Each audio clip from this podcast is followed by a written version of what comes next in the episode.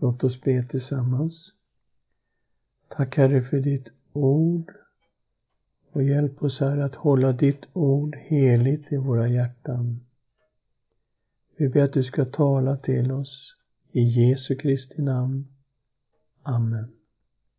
Vi har nu kommit till det tionde budskapet i Jeremias bok och vi har kallat det för ord mot falska profeter. Kapitel 23, vers 9 till 40. Och det här budskapet kommer att visa oss vilken svår miljö som profeten Jeremia verkade i. Det fanns tydligen ett antal personer i Jerusalem som gick omkring och profeterade i Herrens namn, fast de var falska profeter. Och vi ska se vad vi kan lära oss om de här falska profeterna.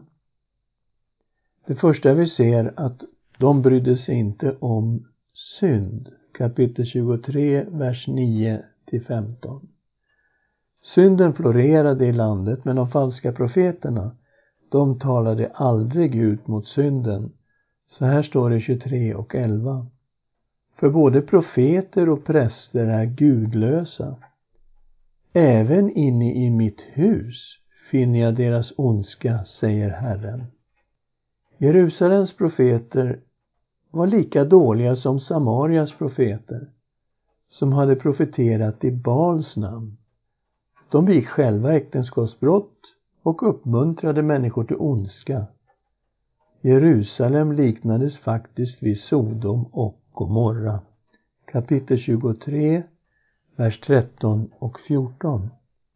Också hos Samarias profeter har jag sett dåraktiga ting. De profeterade i Bals namn och vilseledde mitt folk Israel.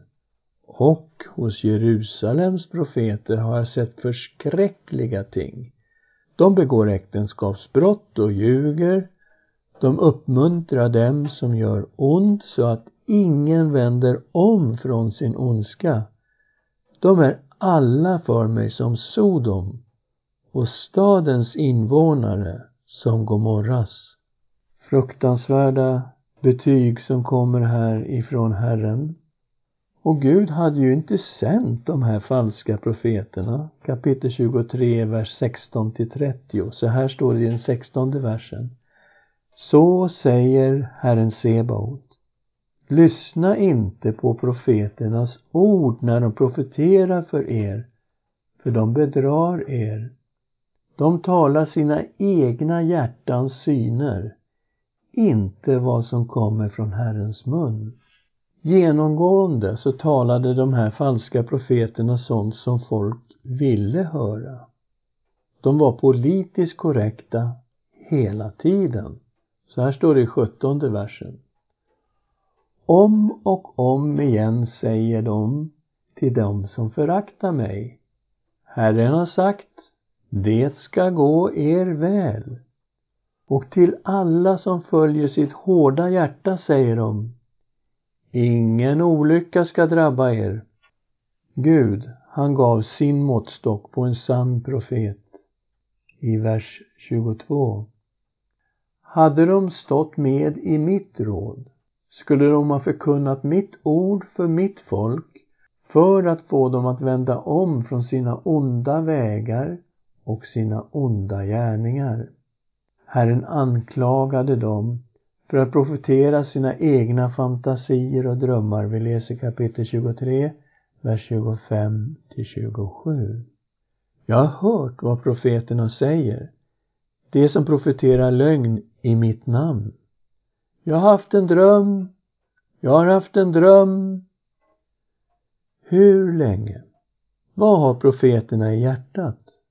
Lögnprofeterna som profeterar sina egna hjärtans bedrägeri. De tänker att de med sina drömmar som de berättar för varandra ska få mitt folk att glömma mitt namn, liksom deras fäder glömde mitt namn för Baal. Och Gud, han jämförde sitt ord med profeternas ord.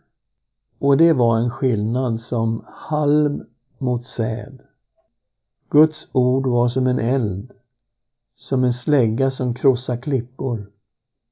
Kapitel 23, vers 28 och 29.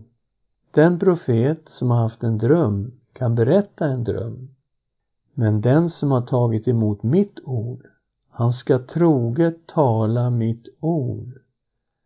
Vad är halm mot säd, säger Herren. Är inte mitt ord som en eld, säger Herren, och som en slägga som krossar klippan.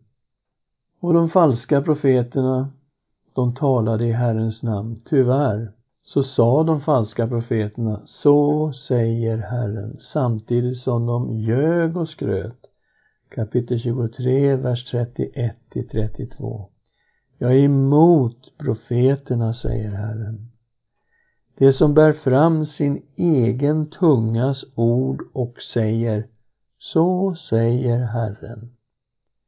Jag är emot dem som profeterar falska drömmar, säger Herren. När de berättar dem vilseleder de mitt folk med sina lögner och sitt skryt.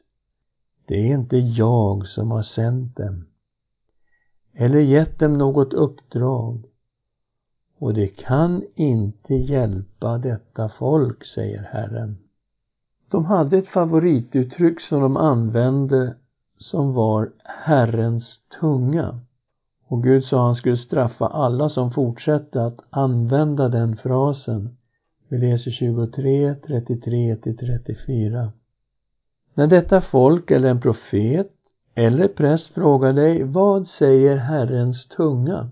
Ska du säga dem vad som är den verkliga tungan. Jag ska kasta bort er, säger Herren. Den profet, eller präst, eller den av folket som säger Herrens tunga. Den mannen och hans hus ska jag straffa.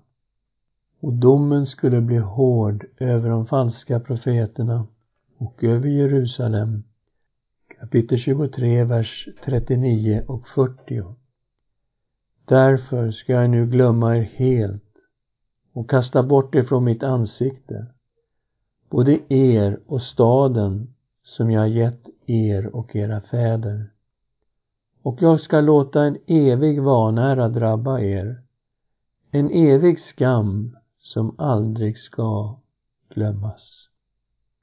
Ja, här ser vi nu vilken situation profeten Jeremia befann sig i och hur svårt det var för honom att föra fram Herrens ord mitt i den här röran av falska profeter som också sa så säger Herren. Men Gud säger att de här falska profeterna de ska drabbas av vanära och evig skam. Och det är någonting som vi inte heller får glömma när det gäller vår tid och profeter som profeterar i Herrens namn idag hur allvarligt det är att säga saker som inte Gud har sagt. Låt oss hålla oss till Herrens ord. Och vi kommer nu till det elfte budskapet som jag kallar för två korgar med fikon. 24.1 till 10. Jeremia fick se två korgar fulla med fikon. I ena korgen låg goda fikon och i den andra korgen låg ruttna fikon.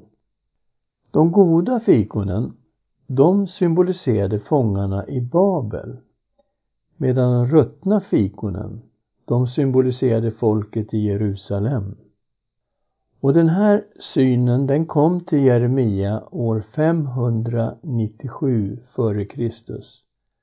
när kung Jekonja med 10 000 personer förts iväg som fångar till Babel. Kapitel 24, vers 1. När Babels kung Nebukadressar hade fört bort Juda kung Jekonja, Jojakims son, från Jerusalem tillsammans med judaförstar och hantverkarna och smederna och tagit med dem till Babel visade Herren mig två korgar med fikon uppställda framför Herrens tempel. Så här ser vi att detta skedde precis när de här fördes bort och det var 597 före Kristus. Fångarnas framtid symboliserades av de goda fikonen. Gud såg på fångarna med goda ögon. Han lovade att vaka över dem och låta dem återvända till landet en dag. De skulle få lära känna Herren och han skulle vara deras Gud. Vi läser kapitel 24, vers 4 till 7. Då kom Herrens ord till mig. Han sa Så säger Herren, Israels Gud. Så som man ser på de goda fikonen ska jag se med välvilja på dem som förts bort från Juda, som jag skickat bort från denna plats till Kadenas land. Jag ska låta mitt öga vaka över dem med godhet och låta dem komma tillbaka till detta land. Jag ska bygga upp dem och inte riva ner dem, plantera dem och inte rycka upp dem. Och jag ska ge dem ett hjärta som känner mig, att jag är Herren. Det ska vara mitt folk och jag ska vara deras Gud. För de ska vända om till mig av hela sitt hjärta. Och här ser vi någonting av att Gud hade ett syfte med straffet och domarna över Juda. Syftet var att folket en dag skulle vända om till honom av hela sitt hjärta och faktiskt få en personlig relation med Gud. Men när det gäller de ruttna fikonen, som då symboliserade folket som var kvar i Jerusalem och Juda, vi läser om dem i kapitel 24, vers 8 till 10. Men så som man gör med dåliga fikon, som är så dåliga att de inte går att äta, säger Herren, på samma sätt ska jag göra med Juda kung Sidkia, hans förstar och de som är kvar i Jerusalem, både de som är kvar här i landet och de som bor i Egypten, på alla orter dit jag fördrivit dem, jag ska utlämna dem till skräck och olycka i alla riken på jorden, till en skam och ett ordspråk, till en nidvisa och en förbannelse jag ska sända svärd, svält och pest bland dem, tills du utrotas ur landet som jag gett till dem och deras fäder. Och här möter vi det som vi har mött genom hela Jeremias bok, att om man levde kvar i synden och i avguderiet, ja, då kommer Guds dom. Inom bara några få år skulle Guds slutliga domar gå över kung Sidkia och alla som bodde kvar i Jerusalem. År 586 ödelades Jerusalem och templet och folket i Juda fördes bort i fångenskap till Babel. Låt oss be tillsammans. Tack Herre för ditt ord och vi ser den här synen som handlade om de två korgarna med fikon. Och vi ser att du hade goda tankar för dem som hade förts bort i fångenskap till Babel. Och då förstår vi att de här domarna och de här straffen, det var en konsekvens av människors synd. Men om de omvände sig, ja då skulle de få full frälsning, full förlåtelse och de skulle få en full gemenskap med dig. Och Herre, när vi ser på evangelium som vi möter i Nya Testamentet, då ser vi ju att det är samma budskap. Det är ingen skillnad. Tack Herre för att vi får ha dig i våra hjärtan. I Jesu Kristi namn. Amen.